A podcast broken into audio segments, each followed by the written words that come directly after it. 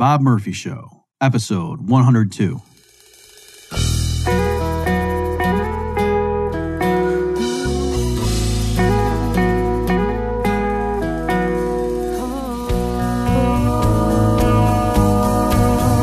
There's a tidal wave coming. What you gonna do? Get ready for another episode of The Bob Murphy Show, the podcast promoting free markets, free minds, and grateful souls. It's your source for commentary and interviews conducted by a Christian and economist. Now, here's your host, Bob Murphy.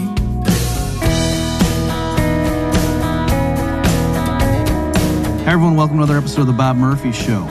In this episode, I want to delve into the so called uh, grievance studies hoax that came to light back in late 2018. I'm sure many of you at least vaguely remember what I'm talking about because there was something about it that just never quite sat right with me.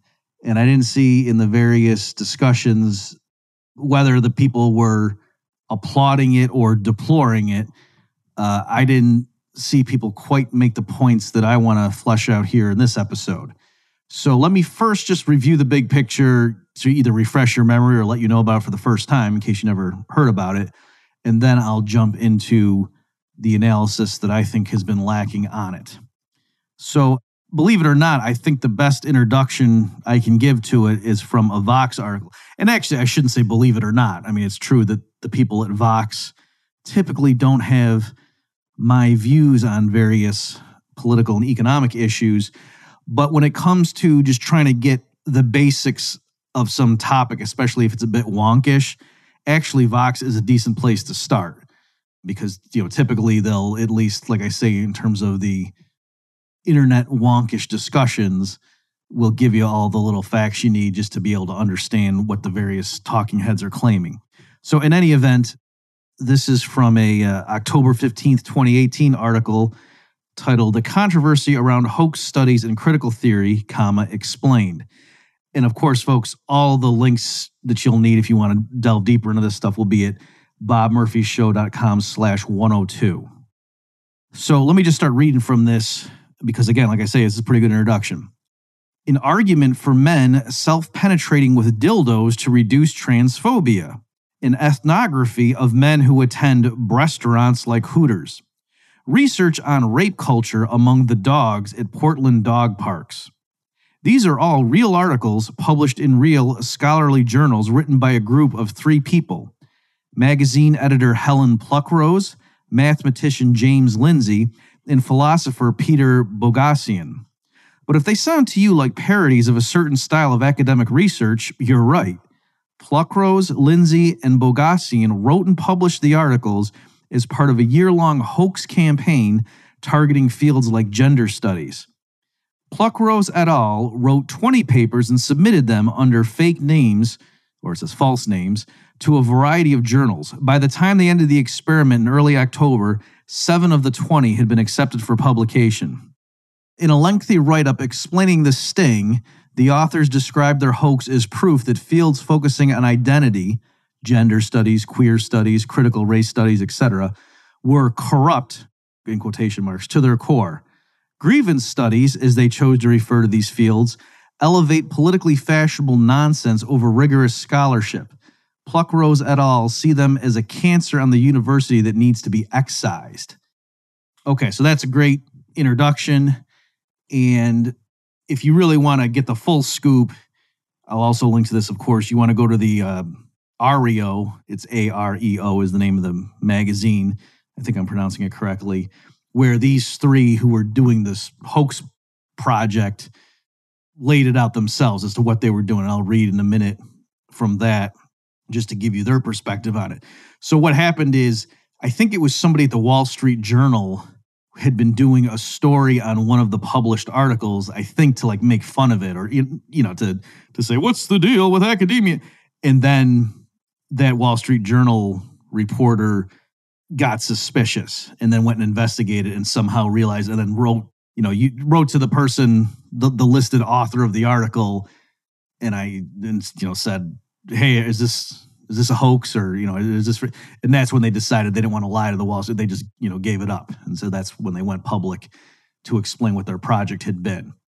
So let me just read a little bit from that. So this came this was in october of 2018 where they went public with it so here i'll just read a little bit so again what i'm reading from right now is the article written by helen pluckrose james lindsay and peter boghossian I hope I'm pronouncing Peter's last name correctly. The other one's pretty sure I got right as to what they were doing. And again, the only reason they went public at this point is because I think it was someone from the Wall Street Journal contacted them and basically said, you know, this looks suspicious to me. Is this what you guys are doing? And they didn't want to lie at that point. Um, so I'll just read selectively here from their essay. Something has gone wrong in the university, especially in certain fields within the humanities. Scholarship based less upon finding truth and more upon attending to social grievances has become firmly established, if not fully dominant within these fields, and their scholars increasingly bully students, administrators, and other departments into adhering to their worldview. This worldview is not scientific and it is not rigorous. For many, this problem has been growing increasingly obvious, but strong evidence has been lacking. For this reason, the three of us just spent a year working inside the scholarship we see as an intrinsic part of this problem.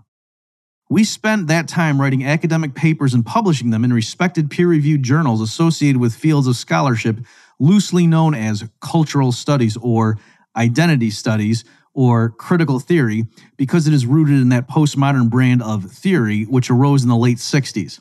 As a result of this work, we have come to call these fields grievance studies in shorthand because of their common goal of problematizing aspects of culture in minute detail in order to attempt diagnoses of power imbalances and oppression rooted in identity. Okay, so this is me talking now. The, the terms cultural studies, identity studies, or critical theory, I think, are the ones that the actual practitioners themselves use. And gender studies, by the way, is, I believe, an element of identity studies. Uh, whereas these three who are doing the hoax, I think they coined the term grievance studies, or I don't know if they coined it, but I don't think that the practitioners themselves refer to that as grievance studies. I think that's what these people are calling it to sort of summarize, you know, all the thing that these all have in common is it's people who have a chip on their shoulder. They're, you know, an airing of grievances, as it were. I got a lot of problem with you white men. Okay, um, back to their summary what they're what they're doing here, talking to the world. We undertook this project to study, understand, and expose the reality of grievance studies which is corrupting academic research.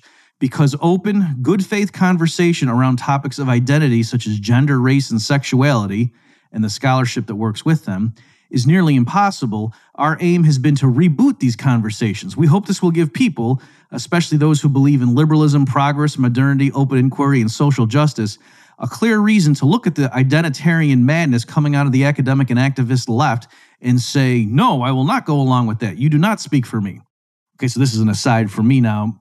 So uh, they claim to actually be, I don't know if they use the word progressives or liberals, but my understanding is they certainly are not like fans of Rush Limbaugh. Right. So I think they generally, I don't know if they call themselves leftists, but I've seen in interviews and so on that partly what they're doing is they're they're alarmed at how people who should be their allies and should stand for tolerance and you know diversity are actually, and ironically and perversely, extremely intolerant and want to stamp out anyone who doesn't conform to their narrow vision of what's true. And so they're from their perspective, like, no, actually, you're stamping out free speech and open inquiry and tolerance and, you know, having a diversity of not just skin colors, but also opinions or perspectives, at least.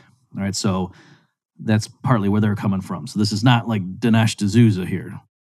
Okay, moving down a little bit in their essay. Our approach is best understood as a kind of reflexive ethnography.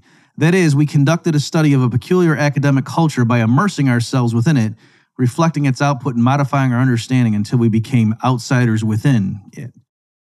Our objective was to learn about this culture and establish that we had become fluent in its language and customs by publishing peer reviewed papers in its top journals which usually only experts in the field are capable of doing.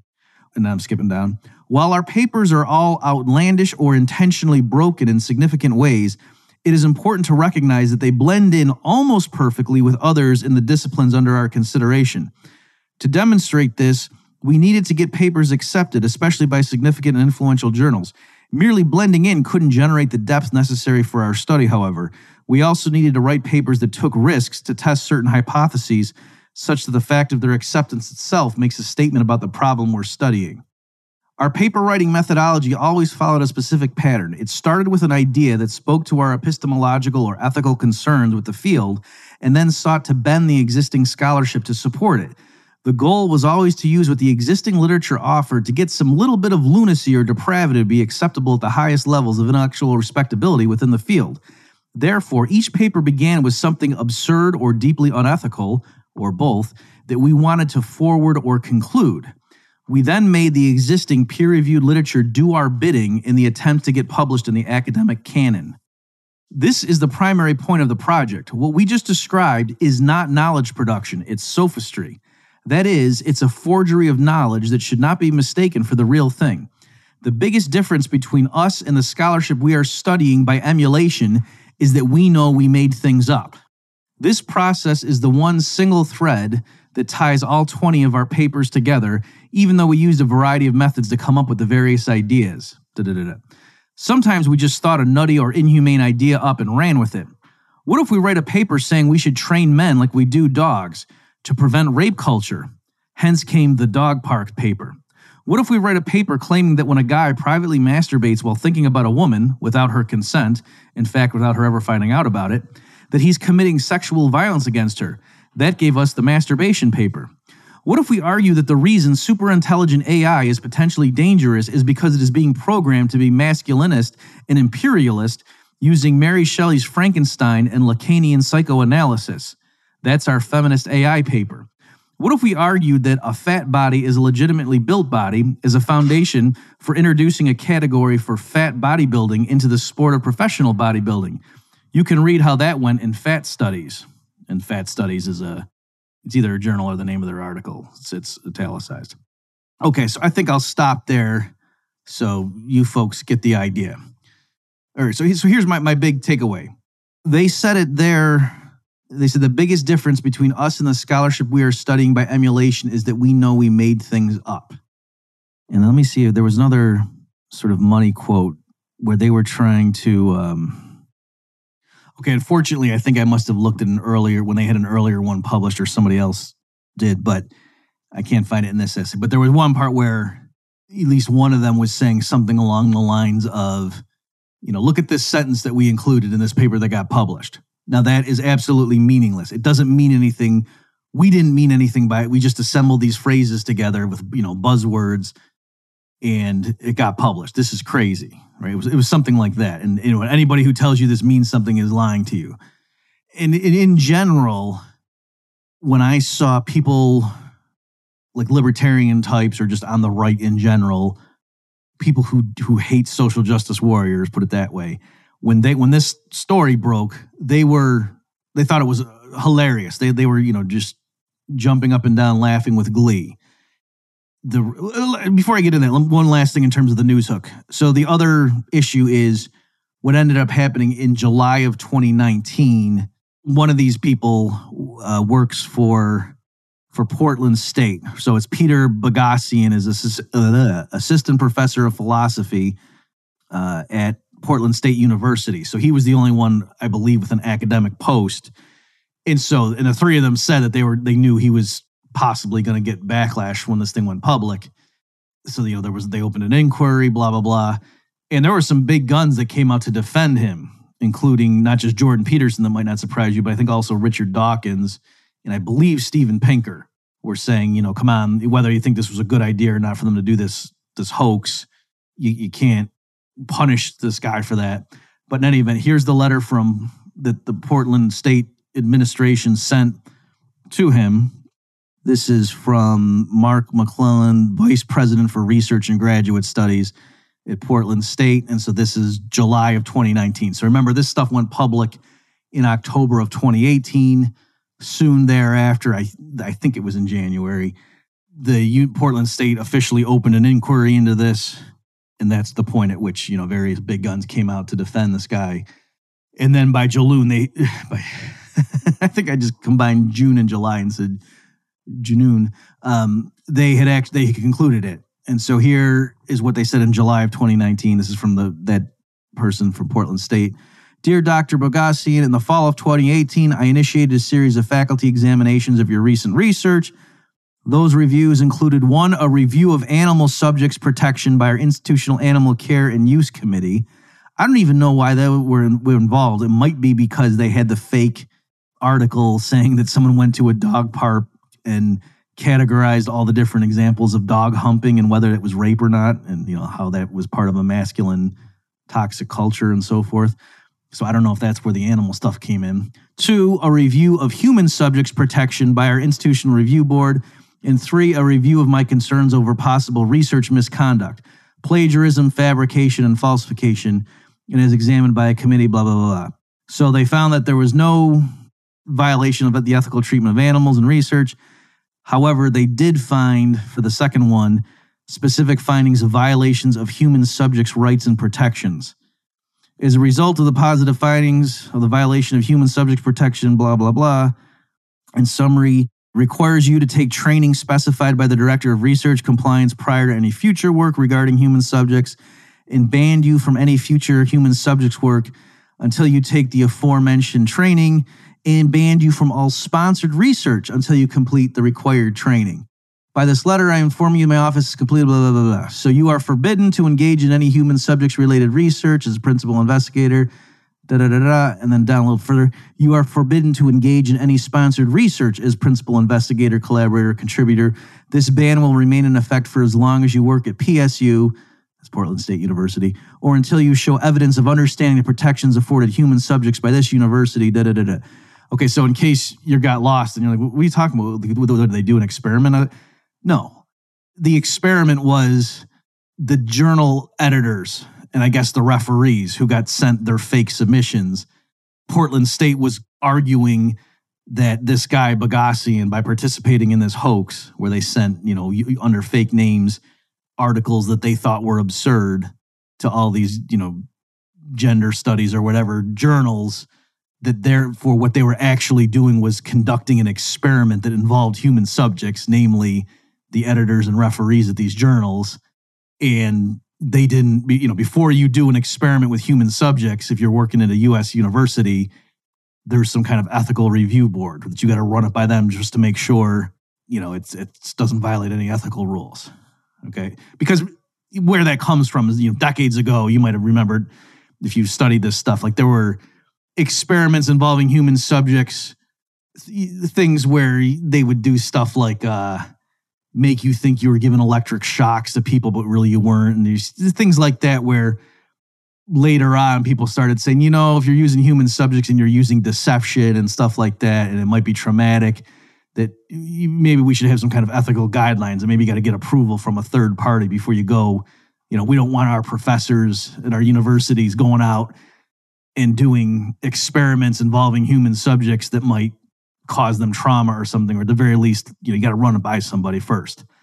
So Portland State was claiming that by them submitting these hoax articles to these journals, they were submitting the editors and referees to an experiment and they didn't first get permission from you know the ethical review board at the university and so therefore now this guy's barred from leading any research until he goes under goes the training and and from the from this letter it doesn't seem like all he has to do is sit in his office and watch two hours of videos and then, you know, answer some questions or something to be multiple choice questions to, to prove that he watched the videos.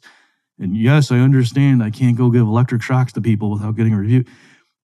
It, it sounds more like, you know, he has to have his higher up sign off and say, okay, I'm, I think he learned his lesson now. So this seems like it's a pretty serious thing. And also, I couldn't find any follow up news commentary. So I don't know if there have been any developments since July of 2019. So anyway, that's the resolution in terms of what ended up happening.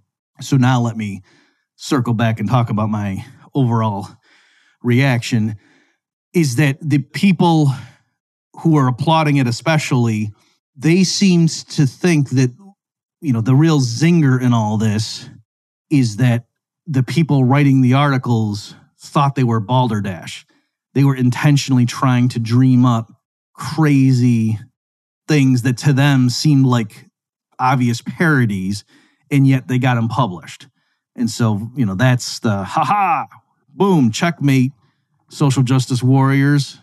You know, you you leftist academics who are into this identity politics and stuff, boom, we just blew you up because we managed to publish these hoaxes. We don't actually believe this stuff. We think they're absurd, and yet we got it published. All right. And so that's the thing I want to unpack. That's what I want to focus on for this episode of the Bob Murphy Show. So basically, that's that's really not that doesn't prove much in and of itself. And so let me just give you some examples first in a different context. It's the most obvious one. In mathematics, believe it or not, there are certain techniques or concepts or even entire fields, especially when they first started, that not all mathematicians agreed was legitimate. Right. So, for example, there's what's in math, there's a technique that at least many mathematicians think is perfectly valid called a proof by contradiction. And so the idea is if you want to prove something is true, one way to do it is to assume it's not true and then show that that leads to a contradiction. And so then the idea is okay, so if if we think mathematics as a whole is consistent, in other words, free from contradiction, then because we when we assume the opposite of this thing that we're actually trying to prove is true, that led to a contradiction, then that means the only way math is consistent is if that thing actually is true that we're that we were trying to prove. All right. Um, for those of you who subscribe to Tom Woods' Liberty Classroom, my course on the history of economic thought, the second part, I go through Arrow's impossibility theorem. Right, Kenneth Arrow, he had real important work in what's called social choice theory. And so his most famous result there is what just was showing that there there does not exist a social welfare ordering that simultaneously obeys or respects all these different properties that you would think would be desirable. And so and one of the one of the propositions was that it would be a dictator. Okay. And so, you know, that that was one way of doing it. That it would show all the other three things imply a dictator. All right. So, just in general, though, it's not that you're directly proving that the thing is true, or like if you're trying to prove that, oh, there, there exists some function that has these properties, instead of finding it, you know, instead of finding a way to construct it, sometimes it's easier to do a proof by contradiction where you can, um, you know, say, oh, assume that this function couldn't exist. And then, you know, that leads to a contradiction. And so then you say, okay, so therefore it must exist. All right. So that's, so again, a, a way of proving thing is, is, but you assume the opposite and then show that that leads to a contradiction. So therefore the thing you were trying to prove must be true.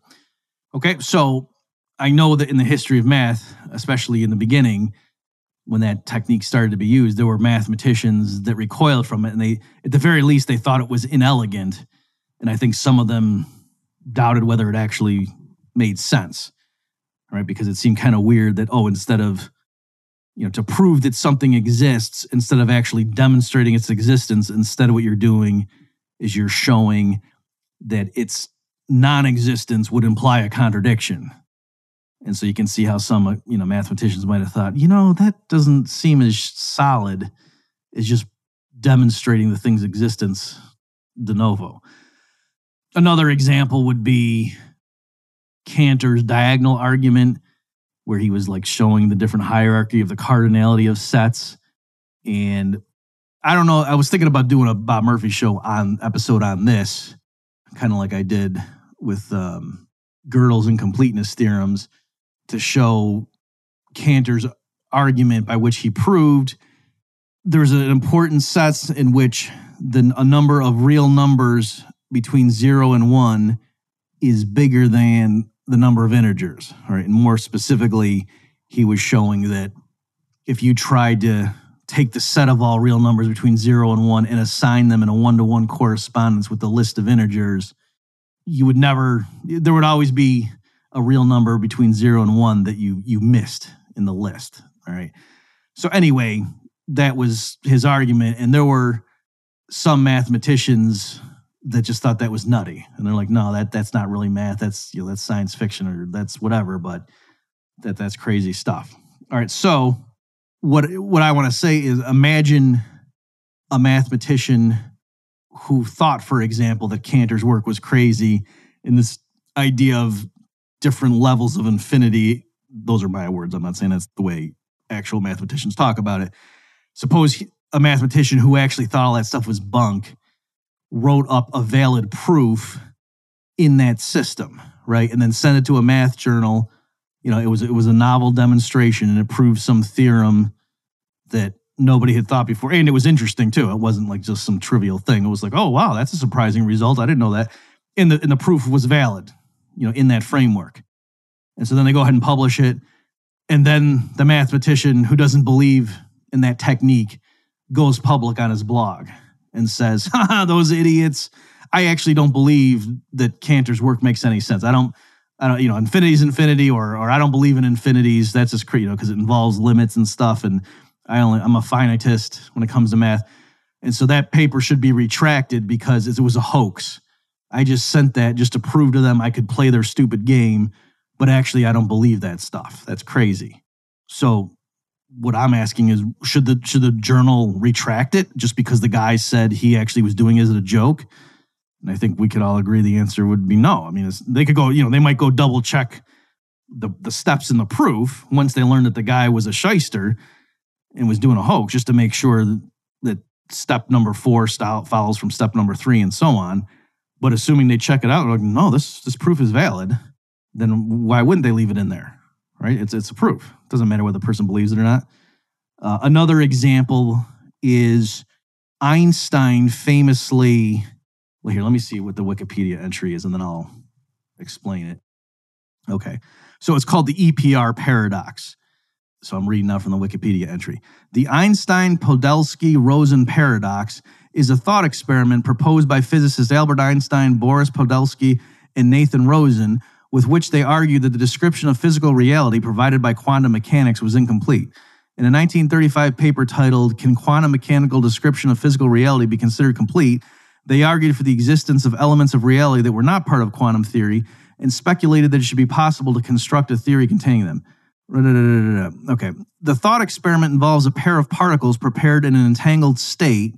Einstein, Podolsky, and Rosen pointed out that in this state, if the position of the first particle were measured, the result of measuring the position of the second particle could be predicted.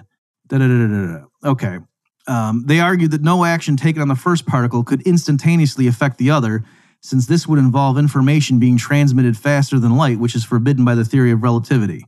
All right. So the idea is when two particles become entangled in terms of quantum mechanics, um, and then you separate them by a long, a large distance. If you go and try to measure the position of the momentum of the one particle, that has implications for what you can determine about the other particle, and it's instantaneous. And so Einstein and his two co-authors were advancing this as sort of a reductio ad absurdum. They were saying you know, back when this was published in the 30s, in 1935, they were trying to show, hey, this emerging consensus on what quantum mechanics means. You know, so in other words, they weren't denying what the experimental observations were showing. They were just saying the theory that's being constructed to explain this stuff and the deeper meaning behind it is crazy, they thought. And to try to illustrate why they thought this emerging view of quantum theory was crazy or interpretation let's say was crazy is they were saying if you guys were right and what and how you're saying quantum mechanics works well imagine we had two particles that became entangled and they didn't use that term i think quantum entanglement came later the, the term and then you separate them by a big distance if you guys were right that means when we go to measure the position or the momentum of this one particle instantaneously that's going to have an effect on the other particle, even though it might be light years away at that point. And they thought, therefore, this can't be right because, as we all know, relativity teaches us that information cannot be transmitted faster than light. And yet, this is spooky action at a distance, which is impossible. All right. So it turns out, though, that not, I mean, that's partly, I think, how quantum computers are supposed to operate. And, well, actually, that's probably not, to scratch that. There's a lot more involved with quantum computers than just that. But in any event, the point being, it's it's not that they didn't win basically the the physics profession said, "Yeah, you're right. Quantum theory, the way we're developing it, does imply that, and it, that can happen. So special relativity is wrong in that respect, and that's how things progressed. Right. So I'm saying if the fact that they advanced that to show, you know, this this is crazy doesn't undo the fact that they actually were one of the first people to see the implications of quantum mechanics and to show, you know, if you entangled two particles and then separated them, quantum theory says that you could transmit information, right? So, incidentally, I don't know enough about the history. I don't know if they were the first ones to come up with that, but my point being that paper actually does make a contribution to the field, even though they were intending it to show quantum theory can't be right. It doesn't matter what they thought you know, in other words, it it doesn't matter that their motives in writing up those implications was to show that the overall thing must be false. The point just being that when they worked out the implications of quantum theory, they were correct. All right, so I hope I hope I've, I've given with those two examples there to show that it's just because the author wants you to interpret something a certain way, you know, the work kind of stands on its own. The author's subjective intentions really don't matter that much. And so that was the the number one thing that that bothered me when people were high fiving, as it were, these hoaxers. Okay, now let me come at it a different angle too. And so here I I was wrong. What what I thought I was going to do here in terms of the, my contribution, besides just me making these sort of abstract points, is I wanted to go look up and show that if you went to the issues that published these articles, you know, in the, in the journals, that these articles that the hoaxers submitted were not qualitatively different from the other ones. And by the way, the, the three of them, they sort of admit that. I, I actually read it to you before when I was kind of speed reading through the opening, where they were saying that um, while our papers are all outlandish or intentionally broken in significant ways, it is important to recognize that they blend in almost perfectly with others in the disciplines under our consideration. Okay, so there, I just want to point out that that undercuts what they thought they were achieving.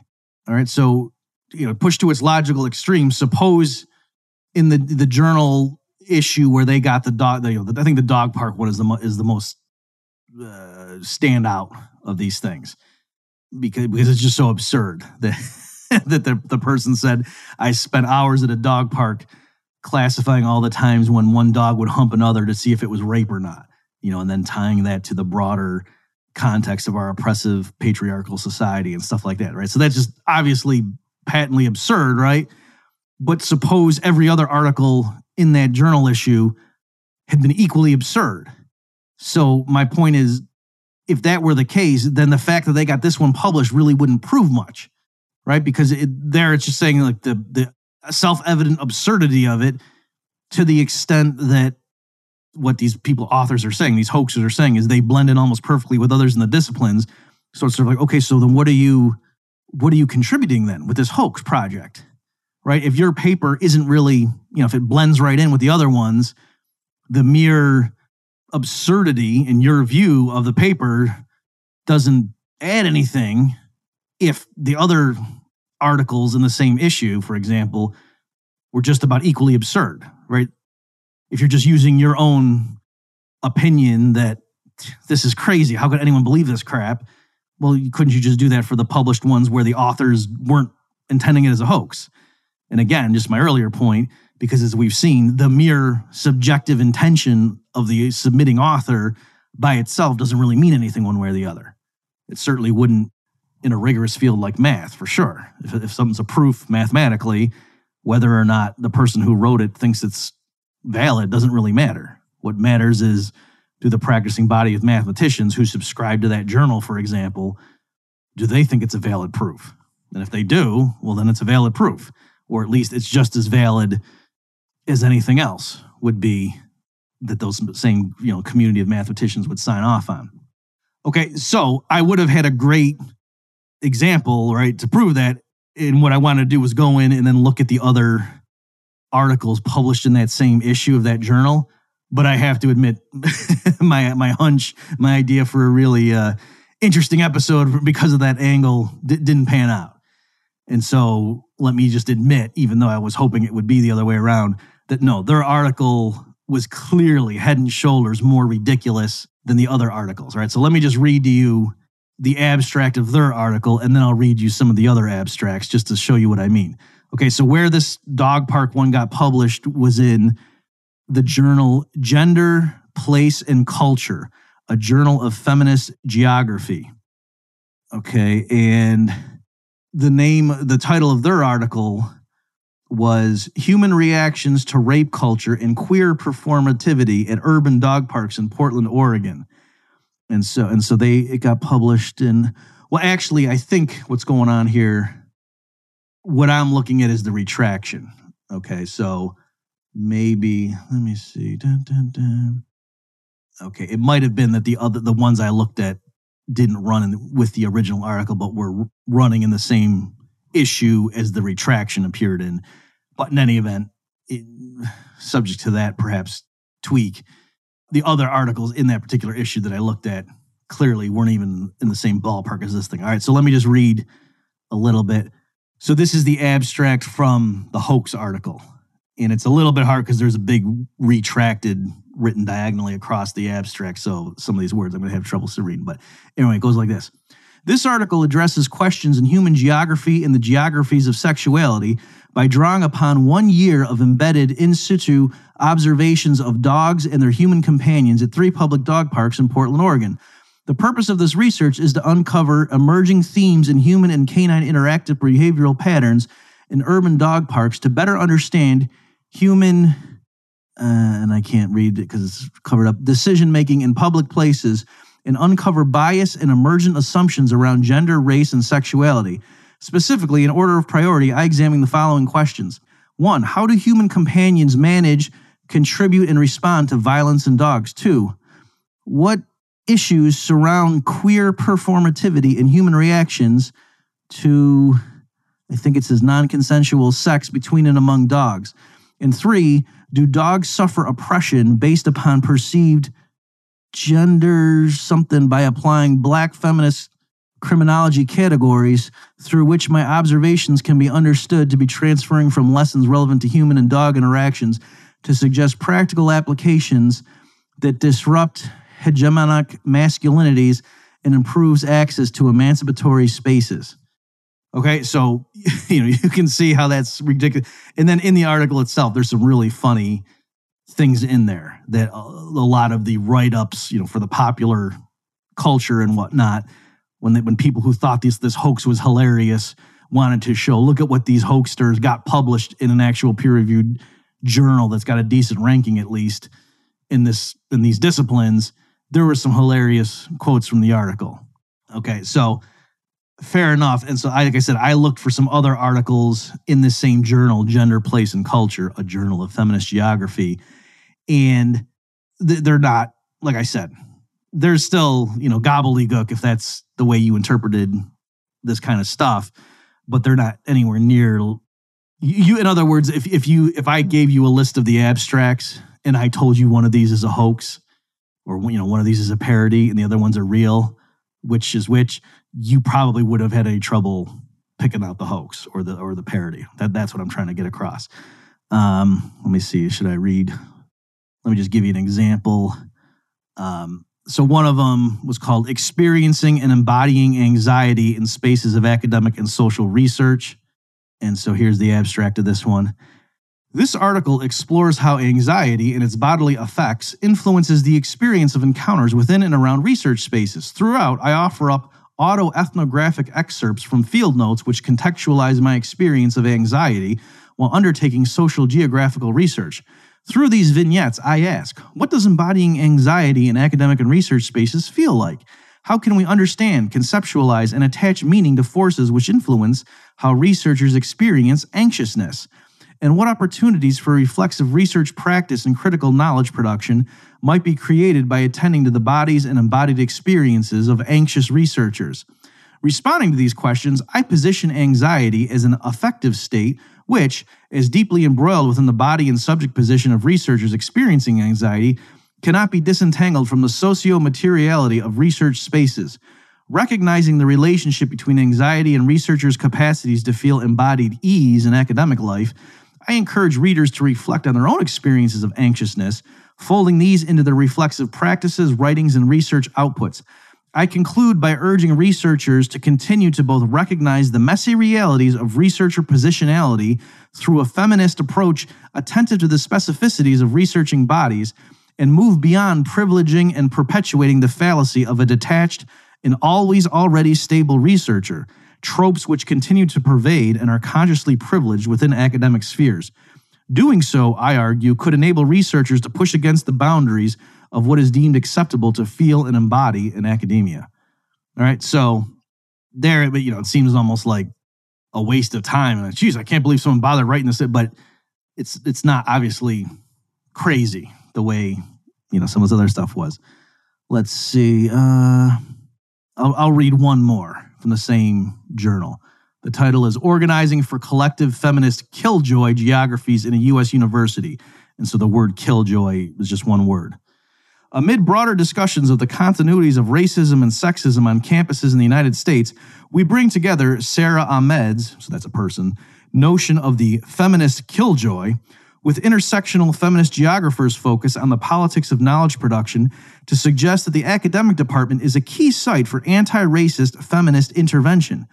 Specifically, we survey our organizing experiences of members of Women in Geography, and so that's capitalized, that's like a group, WIG, Women in Geography, at UW Madison, a long-standing group that supports female, non-binary, and genderqueer graduate students, faculty, and staff affiliated with geography.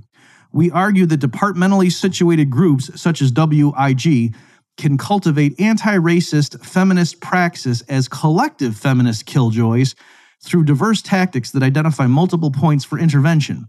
In this paper, we focus on two specific tactics that WIG developed between 2016 and 2019, which include organizing feminist academic professional development activities and conducting a climate survey for geography graduate students. Critically reflecting on WIG's interventions in academic professionalization and climate, we find that a collective feminist killjoy orientation facilitates recognition of and intervention in shared and differential precarity. So that's P R E C A R I T Y.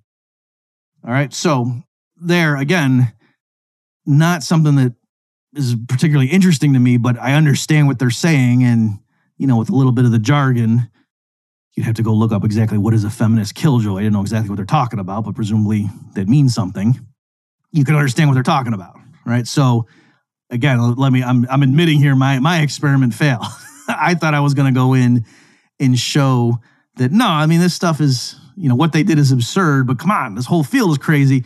And it turns out that actually generally speaking, if you go grab a particular issue from this journal that published this crazy dog park article, the other articles, even though they have some of those buzzwords and whatever, the abstract at least is coherent. You understand what it's trying to say. And so, so anyway, you can, you can take that for what it's worth. And I, I, I so I think that does, it's, it's interesting. Like that, on the one hand, that's good for the field and then bad for the, er, er, but also good for the hoaxers, right? That, so the fact that actually the general articles aren't nearly as crazy as these parodies, I guess shows that's good, right?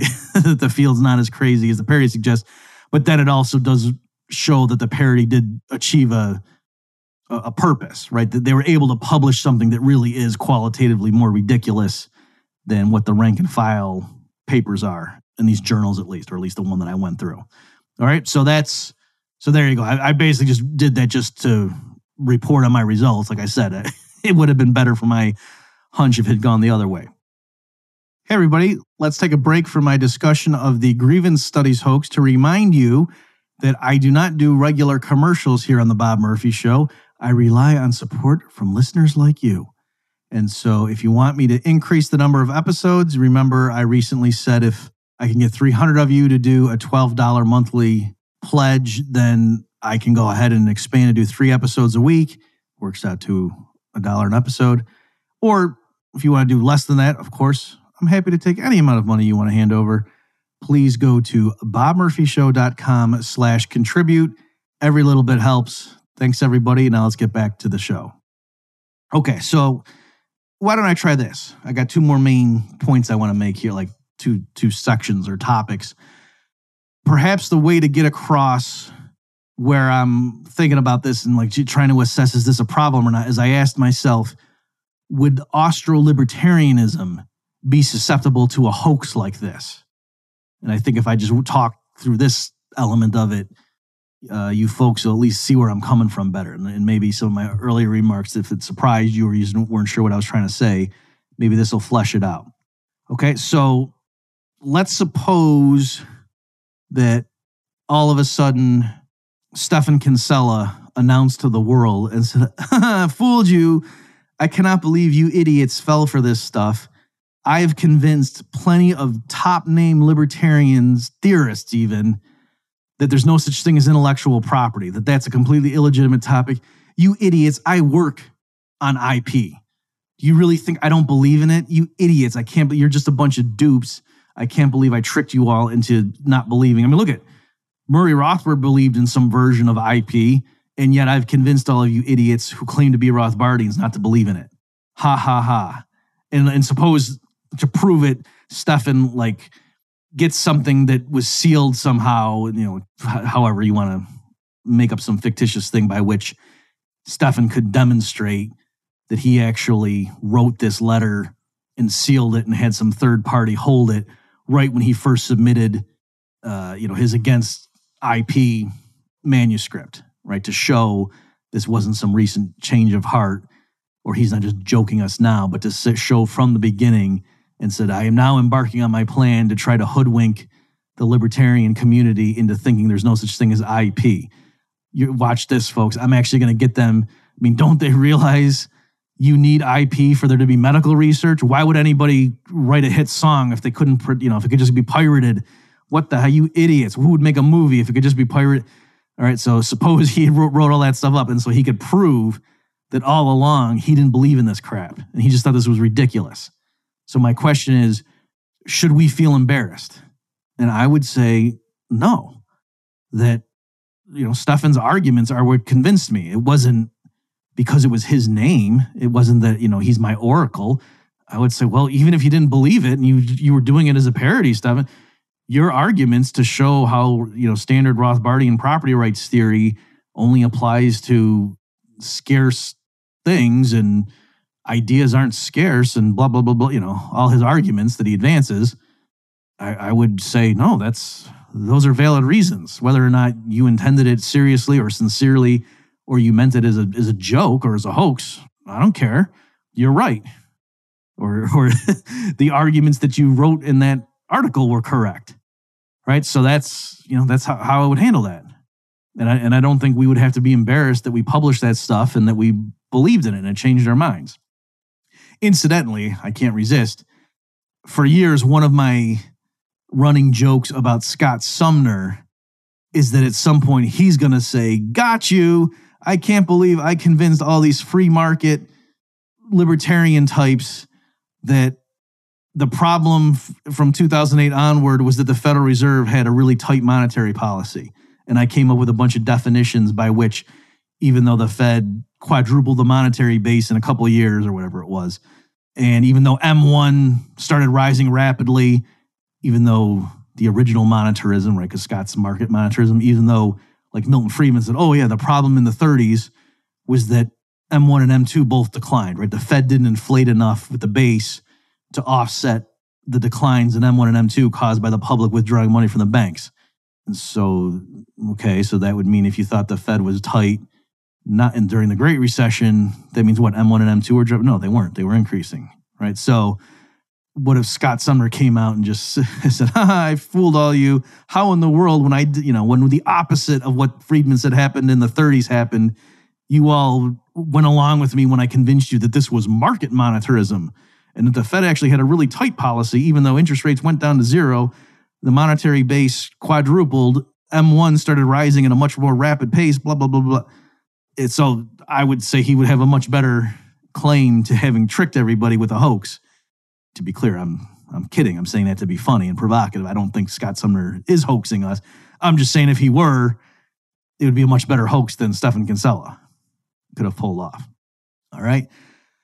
Now, suppose instead the Journal of Libertarian Studies had published an article, or the Quarterly Journal of Austrian Economics, let's say, had published an article by somebody, and maybe I, you know, maybe I was the referee on it, and it's and uh, what it claimed was it was a empirical work supporting the Rothbardian approach to military defense. And the article started out and it gave some boilerplate, you know, literature citing talking about Rothbard's work and you know Hoppe's on the private production of defense and you know maybe my stuff on chaos theory or something and just you know went through and just you know gave the framework that many libertarians in the Rothbardian tradition claim that the uh, privatization logic can be pushed not only to include roads and mail delivery but even police and even believe it or not military defense. And, da, da, da, and some explicitly use Mises's calculation argument and then in this paper I interview and suppose what they claimed was they tracked down 103 uh, Marines who had served in Fallujah, you know, working for the US government, the actual Marines, but also then worked for private military contractors in the same region. And suppose it surveyed them and asked them a bunch of questions along the lines of, you know, which which, op- which enterprise do you think use resources more efficiently?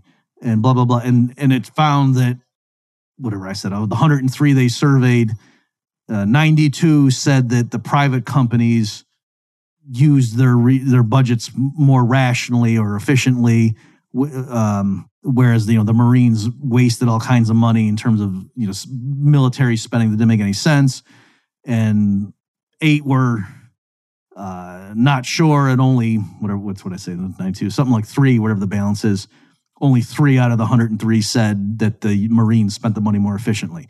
And then on top of that, suppose I, as the reviewer, had said, wow, this is fascinating stuff. Can you get, can you try to, besides this survey, can you try to get more um, specifics? You know, like, like are there any a- anecdotes? So, the, so the, the survey is great, you know, the raw statistics, but can you also just, you know, I think it would be really interesting for this article and a, and a definite contribution our readers would really love can you get any of these people you interviewed to give you some specifics? Just to you know to give an example what do you mean when you say and then oh and so then the person after the revise and resubmit sent it in and said okay yes i, I tracked down and, and three of them got back to me before i you know needed to return this to you.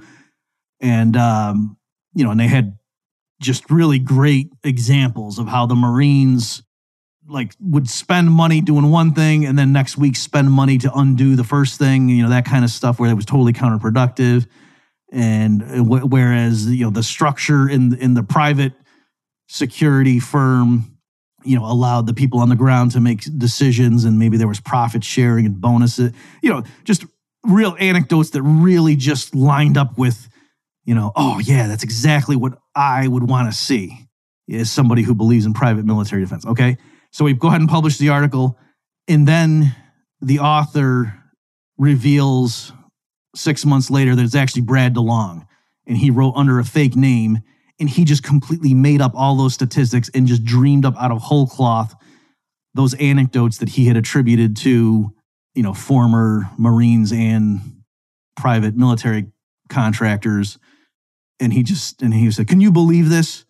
These people there's this field out there of these quote scholars some of whom actually work at you know are tenured at decent universities believe it or not who actually believe with a straight face that free markets can work not just for soup and not just even for healthcare, God help us, but actually think that tanks and bombers should be produced by private companies with private shareholders. And that and that's you know just let the profit and loss calculation guide who gets to hold nuclear weapons.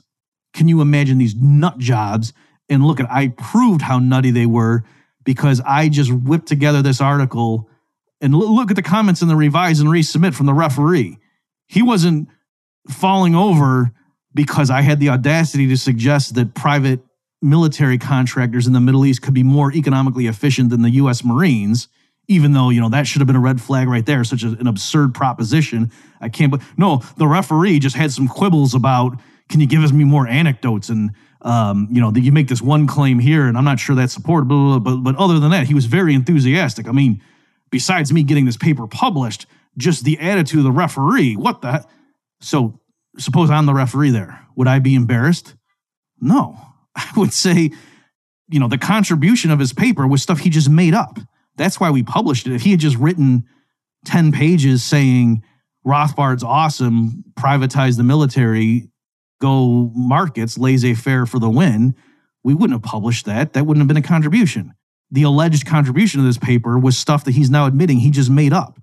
And so, yeah, the peer review system relies on the basic honesty of the researchers. And if someone's just going to completely make up stuff, yeah, there's a chance it's going to slip through. So it's true. I sh- perhaps should have, as a re- referee, engaged in more due diligence, and maybe I should have tried to Google a little bit. And you know, obviously, it's hard for me to defend my actions because I don't have the hypothetical paper to be able to say what got through my defenses. If you get what I'm saying, but you know, that's that's standard. You you as a as a referee don't assume that every paper that's submitted to you is constructed out of deliberately falsified data. Okay, maybe you should, but that's just not how it works. At least not in the social sciences. You know, I, I don't know if, if in medicine if they have you know higher standards or something because the stakes are higher. I don't know, but certainly that's not what happens in the social sciences. If you're skeptical, of course, you can go ahead and Google around, and it, it's I think it's possible for sure. I'm, I'm almost positive I've done this in the past where I've been refereeing an article. And if I thought that the writer, the author, was misrepresenting what somebody else said, I might go look up the citation to see, you know, the actual source, then to see if the person who paraphrased what the source contained actually did a good job. Right. So I'm pretty sure I've done that on occasion but that's only because I got suspicious for other reasons. It's not that as a matter of course I go and check every reference, all right, to see if it exists. Now, what might happen depending on the outlet, if during the copy editing phase, you could get caught there too, right? So there's another line of defense if someone really is just making something up that even if the referee doesn't catch it, if the if the you know the end notes and stuff or the the references aren't in the exact right uh, format, then maybe like the copy editor will realize, well, wait a minute, I went to go see, you know, what page, what the page numbers were for this particular article, and it turns out the article doesn't exist, right? So you could get caught that way too. But in any event, I, I hope you folks at home get what I'm saying. That if Brad DeLong did that, that really wouldn't embarrass me. That would just, I think, look bad on him. Uh, because again, it's it's certainly true to say if someone just wrote an article containing a bunch of buzzwords about privatize the military, Rothbard's great, blah blah blah, and sent that, I would say no, there's no contribution here, and I would re, you know recommend that it get rejected. The only way he would publish something like that is if he made stuff up. And again, the, the difference between that and Stephan Kinsella's IP stuff is Stephan's article didn't rely on empirical evidence it was just the cogency of his arg- arguments, which doesn't depend on whether he actually believes it or not. It's just, is that a good argument or not? So it's more like a math proof. Okay. So when it comes to the dog park one, that's why it got published because the person was, you know, was claiming that they had spent a year sitting in various I think three of them in the Portland area, surveying various instances of what might be classified as dog rape with you know the dogs attacking each other and whatever.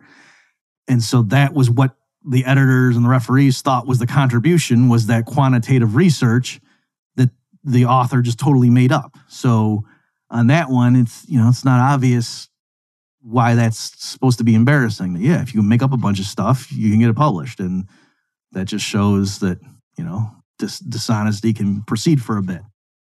Some some further remarks on that stuff.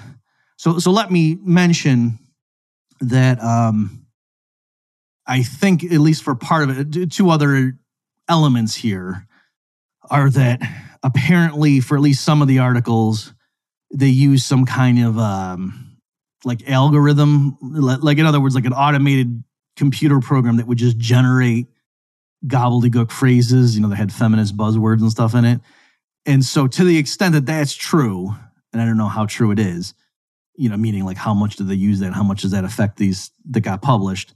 then yeah, that's that is disturbing. Because like I said, that's certainly not something that we in the Austro libertarian community would be vulnerable to. If somebody, like I said, just grabbed a bunch of essays and then generated a quote random uh, bot generated JLS submission and I was the referee on it, you know, it, unless it was just a freaky thing where it happened to coincidentally advance a novel argument that was sound, in which case I would say, okay, well, I don't care if you used a computer to generate, this is a good argument. And so we got lucky. The, the, the monkeys accidentally typed up Shakespeare. So there's that element. And then apparently on one of them, they took passages from Mein Kampf and just changed it, you know, instead of railing against Jewish people, they were railing against the patriarchy or something. And so that's kind of awkward. All right. So that one, you know, you can do what you want. Although even there, I mean, you could take a, a speech, you know, you could you could take just about anything that was written like for feminists or for people of color, let's say, and just flip it to be defending men or defending white people, and it would sound horribly sexist and racist. So that I mean, the fact that you could do it with Hitler, okay, I guess it's awkward, but it's like you know, in the grand scheme, like I said, you, these groups that claim racism is only possible against people who don't have power and reverse racism is literally impossible. You know, I don't know how embarrassed they're going to be by, oh yeah, if you took Hitler and, and changed it, so what? And then the last thing I'll mention here is in terms of trying to get a handle on you know how big of an accomplishment or what what's the significance of this hoax enterprise keep in mind that only 7 out of 20 of the papers were accepted. Now partly that's perhaps because they had to end the project early right? Because the wall street journal person figured it out and they went public with it. So maybe that number would have been higher you know had this thing played out. But still the fact that they wrote up 20 hoax articles and only could get 7 of them published you know, arguably that shows that the fields weren't that vulnerable to the hoax attempts. And the other thing too is, put it to you this way, it would be virtually impossible for someone to just decide, you know what, I really think that physics is a joke. I'm going to go, you know, submit a hoax article about on physics to a high-ranking journal, and unless it was just because you made up a bunch of data, but you know, if you or, or yeah, I'll, I'll just keep doing that example if it weren't based on just fraudulent data, but you know you did some other content like it was a the- more of a theoretical thing, like a new way for calculating in, in string theory, like a, a, way to simplify the computations, and you can solve these problems in twenty percent less computer processing time. And it was you know a valid thing, which you thought it was goofy. There's no way you're just going to be dabbling and, and do that, right? Because that's a very rigorous field, and you can't just breeze right in. So part of what this apparently shows is that these fields aren't very rigorous, right? If these outsiders can just waltz in. But then even there, well, wait a minute, hang on. That apparently, at least this one guy, Lindsay, he claimed that he was spending 90 hours a week on this project when it was in full swing. And he had funding from a group of donors that, you know, are remaining anonymous. He's not divulging who they were. All right, so he, you know he apparently shared the project idea with some people. They thought it was a great idea, and they paid him. You know, they supported him while he did this, and he devoted he says ninety hours a week to it. So, you know that I, I don't know what we're supposed to conclude from that. I mean, on the one hand, it's almost like, geez, you you could have done something useful with that amount of time, right? You're obviously a very smart person, you know, very creative.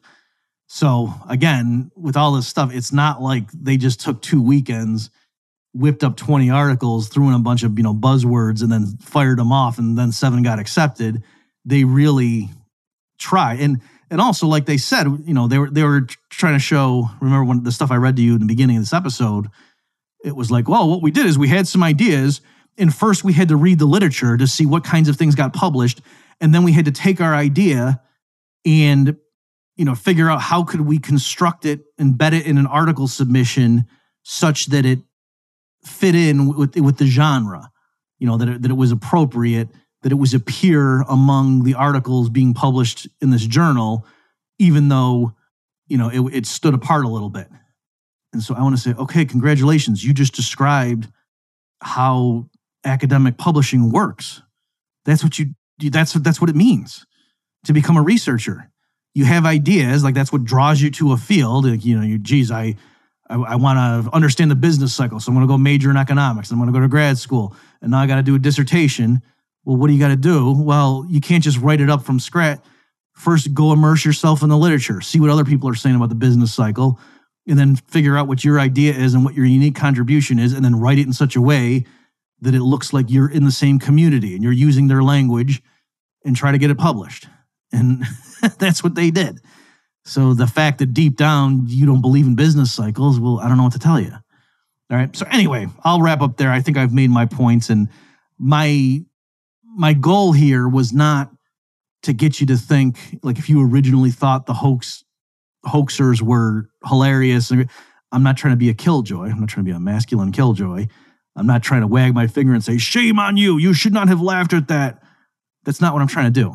It was just, again, the, the big thing was it seemed like when this story broke, most people assumed that the mere intentions of the hoaxers was all you needed to know to realize they had really zinged these journals. And you know to me no that that really isn't a big deal. It, it, has more to do with the rigor and so on. And then like i said this other information about spending nine hours a week and you know having to do revise and resubmits and only getting seven out of the 20 it, it's not as obvious what this established but again the points in favor of this hoax having achieved something concrete and that this really did prove something was that like i admitted at least the, the, dog park one was then when I went and checked, and then I stopped because uh, my hunch was wrong. That yeah, the dog park one that clearly was head and shoulders crazier than the other stuff that that journal regularly publishes. So they did manage to get something really goofy through the defenses of the journal. But again, on the other hand, and I realize I'm being a classic economist and I keep going back and forth, even there, they might have, you know, the editors might have realized or the referees might have realized, yeah, this is kind of a provocative topic, but look at all this field work the person did. This is valuable data that others might be able to use too. And so, and since that was all made up, you know, let, let me put it to you this way. If that dog park, if the, if the person really had gone out and done that research and then sent it in, to me, it wouldn't be outlandish if the journal editor and the referees said, yeah, this is a valid article. We're not retracting it. I don't care if it was a hoax as long as this data is legit. You know, it's, it's out there now. Now it's in the uh, actually it's added to human knowledge on the, the patriarchy. So that, that again would not have been, and, and you might say, no, come on, that's crazy. Well, right, but we didn't need the hoax to tell us these fields were crazy, right? If you already know that the idea that you know a male student should sit there and apologize for being male and have everyone in the class you know, call them names and they sit on the floor wearing chains or whatever. If you if you already know that's absurd, okay. But then by the same token, the stuff that really does get published sincerely, you also know is absurd. All right. So, in any event, I'm just trying to uh, sharpen our understanding of these issues and just to clarify thinking of it. And with that, I will see you next time. You've just experienced another episode of The Bob Murphy Show the podcast promoting free markets, free minds, and grateful souls. For more information and to subscribe to this podcast, visit bobmurphyshow.com.